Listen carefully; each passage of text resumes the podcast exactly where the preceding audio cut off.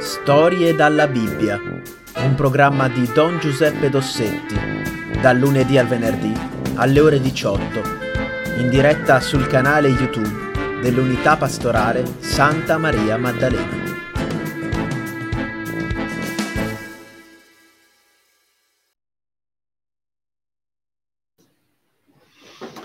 Ecco, allora buongiorno a tutti, buona serata.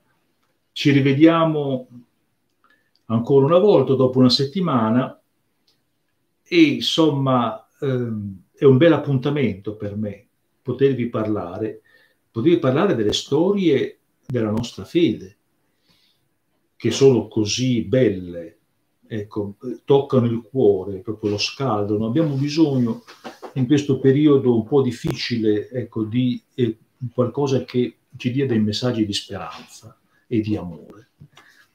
E quello di cui parleremo quest'oggi, questa sera, è proprio un messaggio di amore. Noi parliamo della festa del Sacro Cuore di Gesù. Si dice così, il Sacro Cuore di Gesù.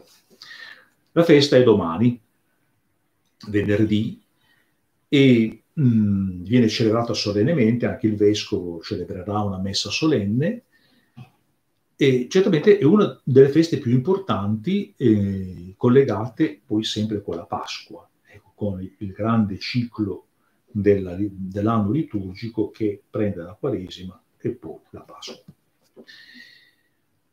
Allora, eh, che cosa vuol dire? Mm, che senso ha? A cosa si riferisce questa festa? Ecco, si riferisce a un, eh, un, un, episodio del Vangelo che io penso molti di voi conoscono. E si tratta di quello che accade quando Gesù viene messo in croce e muore. Ripetiamo un attimo, ecco, per mh, mm, la storia, per metterci proprio così davanti a questa scena. Vi ricordate l'ultima cena, Gesù che viene tradito da Giuda, eh, Giuda eh, conduce le guardie all'Orto degli Olivi, Gesù viene portato prima al, davanti al tribunale del, del, popolo ebraico, poi viene portato davanti al, al procuratore, al governatore romano, Ponzio Pilato, e lì appunto c'è la crisi. Eh, quando Pilato, debole, eh, insomma, che vuole però salvare Gesù, propone lo scambio con Barabba, un ladro, un assassino, la folla grida Barabba, liberaci Barabba. E di Gesù chiamato il Cristo, che cosa devo fare? Crocifiggilo, crocifiggilo. E di fronte alla folla inferocita, Pilato fa il famoso gesto, si lava le mani e dice io sono puro, le mie mani sono pure del sangue di quest'uomo, cosa che poi non era del tutto vera. Ecco. Anche perché poi sono i suoi soldati che prendono Gesù e lo mettono in croce in mezzo a due ladroni davanti alla porta della città, con un cartello eh, che, scri- che dice Gesù Nazareno, re dei giudei, famoso INRI che sono le lettere iniziali della frase latina Jesus Nazarenus Rex Judeorum, Gesù Nazareno, re dei Giudei. Quasi per dire, guardate che bel re che voi avete, ecco, un re che non ha, non, non ha, non ha forza, non ha eserciti, Roma sì che l'imperatore romano sì che ha della forza, mentre questo poveraccio qui è un esaltato, un fanatico. Ecco. Guai a voi se pensate di seguire lui. E la gente passa e guarda. Qualcuno, un po' vigliaccamente, dice, se sei figlio di Dio, scendi dalla croce e allora ti crederemo.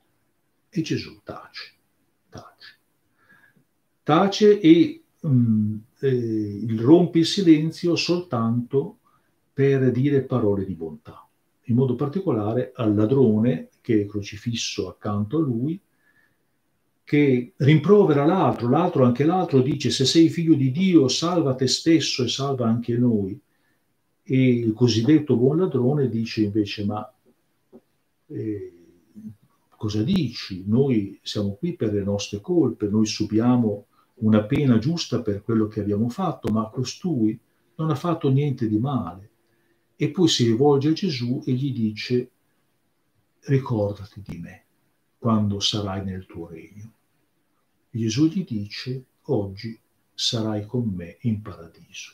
E allora, ecco, vedete la bontà di Gesù, ecco che dà una parola di perdono a quest'uomo, è stato sufficiente che quest'uomo, che certamente ne aveva fatte, ecco, quest'uomo dicesse ricordati di me. Vedete come buono il Signore, proprio basta niente per avere il suo perdono. E poi, ecco, c'è il, eh, l'ultimo atto, eh, quando Gesù nell'angoscia dice, grida, pa, Dio mio, Dio mio, perché mi hai abbandonato, e l'angoscia della morte, però poi l'ultima parola è Padre, nelle tue mani consegno la mia vita, consegno il mio spirito. E l'ultima parola è proprio una parola di affidamento, di fede, il figlio che si consegna al padre.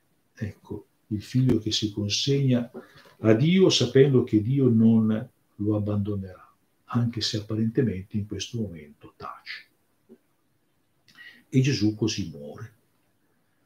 Accanto alla sua croce, lo sappiamo, ci sono Maria, eh, Maria la sua mamma, Ma- Maria Maddalena, altre donne, e poi a un certo punto arriva anche Giovanni, l'Apostolo, e lì c'è questa bellissima scena del, eh, di Gesù che prima di morire eh, dice a Giovanni, eh, dice a Maria, donna, signora, ecco tuo figlio, e dice a Giovanni, ecco tua madre.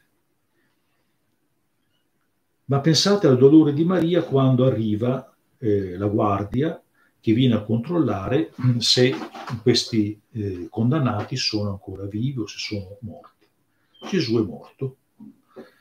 E allora il soldato eh, che è venuto per il controllo cosa fa? Ecco, vuole fare un colpo ecco, di, eh, di genio, secondo lui, e con la sua lancia squarcia il costato di Gesù, cioè qui dalla parte destra, ma per arrivare al cuore.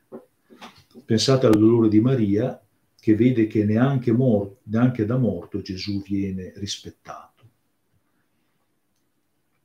E però Giovanni nel suo Vangelo, perché questo episodio viene riferito da Giovanni che c'era, nel suo Vangelo dice, ecco, quando il cuore di Gesù viene trafitto dalla lancia, ecco che ne sgorgano acqua e sangue.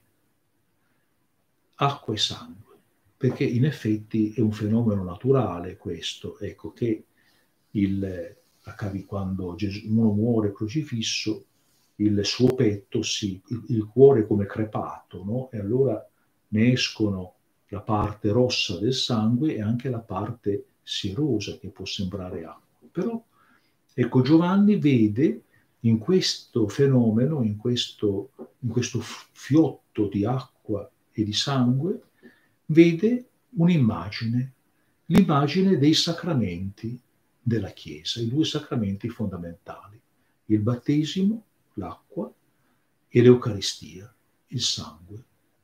Ecco perché la comunione è così importante. E allora eh, cosa vuol dire questo episodio? Come lo interpreta eh, la, il Vangelo? Lo interpreta come l'atto ultimo attraverso il quale Gesù si dona ai suoi discepoli, non solo ai suoi discepoli, ma a tutti gli uomini. Quel colpo di lancia che apre il cuore di Gesù vuol dire che c'è posto per tutti. Tutti possono entrare nel cuore di Gesù. Cosa rappresenta il cuore? Lo sappiamo benissimo, rappresenta l'amore.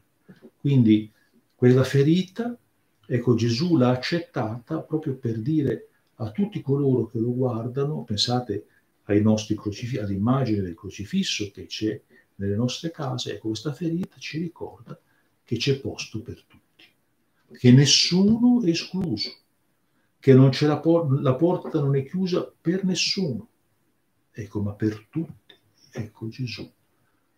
Gesù è, apre il suo cuore. Ecco perché oggi, e domani, eh, festa del Sacro Cuore di Gesù, facciamo festa, è la festa dell'amore, è la festa che ci ricorda l'amore di Gesù per noi. Ecco, questo è, direi, il senso della festa. Ecco perché è, è festa di tutti, ecco perché eh, tutti siamo ammessi, c'è posto per tutti, nessuno escluso. È bello pensare che qualunque cosa noi abbiamo fatto, per quanto grandi possano essere i nostri peccati, il cuore di Gesù è aperto per tutti. Vedete, non è detto che i cristiani non sbaglino mai, anzi, ecco, tante volte capita che eh, noi, magari anche noi preti, ecco, anche noi, insomma, non siamo, come si dice, coerenti con il Vangelo che annunziamo. E allora abbiamo, dobbiamo avere l'umiltà di dire anch'io sbaglio, anch'io, io, anch'io sono un uomo peccatore, però qual è la differenza tra me e uno che non ha la fede? Perché io so che per me c'è il perdono, per me c'è una porta aperta. Questa porta aperta è il cuore di Gesù. È una cosa grande, veramente grande. Ecco che il Signore abbia tanta bontà nei nostri confronti. E allora facciamoci una domanda. Come possiamo pagare questo amore così grande? Io immagino che voi direte subito, non è possibile, e avete ragione, e avete ragione. Però c'è un santo, un grande santo spagnolo del Cinquecento, San Giovanni della Croce, della croce, quindi che aveva messo come centro della sua vita la meditazione della croce di Gesù, che ha una frase bellissima nella sua poesia, dice l'amore con l'amore si paga. Ecco, cioè l'amore si può pagare soltanto con l'amore. E non, insomma, eh, non si pagherà mai Ecco, quindi non, non potremo mai dire al Signore ti ho amato abbastanza, è evidente, no? Però se noi vogliamo esprimere la nostra gratitudine per l'amore che Egli ha per noi, allora questo è il nostro amore. L'amore si paga con l'amore. L'amore verso Gesù, prima di tutto. Allora vedete, per esempio, perché pregare? Perché andare a messa? Perché leggere il Vangelo? E tutto questo lo si fa perché abbiamo bisogno di sentirci dire che siamo amati. Allora eh, è vero che mh, piuttosto che pregare magari mi è più comodo guardare la televisione, piuttosto che andare a messa eh, posso anche dormire un po' di più, eh, però, ecco, se noi ci diamo come motivo il ringraziamento per il Signore, per quello che Lui ha fatto per noi, allora ci alziamo, non stiamo a letto poltrire. Sentiamo la gioia di andare, di, far, di andare in un posto dove il Signore ci dice ancora una volta ti amo e dove noi gli rispondiamo anch'io ti amo. Tra l'altro forse lo sapete già, la parola la messa si chiama anche Eucaristia, eh, eucari- liturgie eucaristiche. Cosa vuol dire Eucaristia? Eucaristia vuol dire ringraziamento. Ecco, noi andiamo a messa prima di tutto per ringraziare. Però a questo punto il Signore dice una cosa, dice carissimo, sono molto contento che voi mi vogliate bene, però non è sufficiente. Io desidero che voi vogliate bene anche ai miei amici. È una cosa normale, no? Questa cosa qui, perché eh, mettiamo che eh, voi, voi, avete degli amici sicuramente, eh, arriva qualcuno che vi fa un regalo e vi dice vi voglio molto bene, voglio aiutarti, eh, sono, sono, molto contento di stare con te, eh, tu sei veramente mio amico, eccetera, eccetera.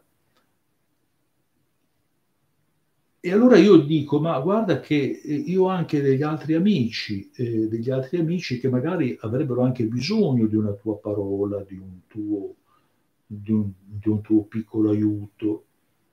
E a questo punto lui risponde, ma eh, no, io voglio essere l'amico soltanto tuo, punto e basta. Gli altri non mi interessano, i tuoi amici te li tieni tu, non mi interessano. Voi cosa direste? Direste, ma che amico sei? Ecco, se ami me, devi amare anche i miei amici. Quali sono gli amici di Gesù? È molto semplice, sono i poveri. I poveri eh, che sono i suoi amici. Tant- tanto amici che lui addirittura dice quello che avete fatto a uno di questi, anzi di più, a uno di questi miei fratelli più piccoli, l'avete fatto a me. Allora, ci sono le famose opere di misericordia che vi danno l'elenco degli amici di Gesù. Dar da mangiare agli affamati, dar da bere agli assetati, mh, alloggiare gli stranieri, e, mh, eh, vestire gli ignudi, e, soccorrere, visitare gli ammalati, visitare e seppellire i morti e la settima eh, forse l'ho persa per la strada, eh, forse consolare gli afflitti, insomma. C'è, c'è l'elenco degli amici di Gesù, quelli che hanno fame, che hanno sete, che sono senza vestito, che non hanno casa, che sono ammalati, a visitare i carcerati. Ecco, questa era quella che vi ero dimenticato. E allora, miei cari, concludiamo eh, il, eh, la festa del Sacro Cuore di Gesù ci ricorda quanto siamo amati. Però Gesù che ci mostra il suo cuore aperto, aperto per tutti, dice anche, ecco, come io ho amato voi, amatevi anche voi tra di voi, gli uni gli altri. E allora resterete in me, allora saremo davvero una cosa sola, perché saremo legati da questo amore che ci lega, che ci fa diventare una cosa sola. Bene cari, allora grazie dell'ascolto buona festa del Sacro Cuore di Gesù, ci vediamo giovedì prossimo.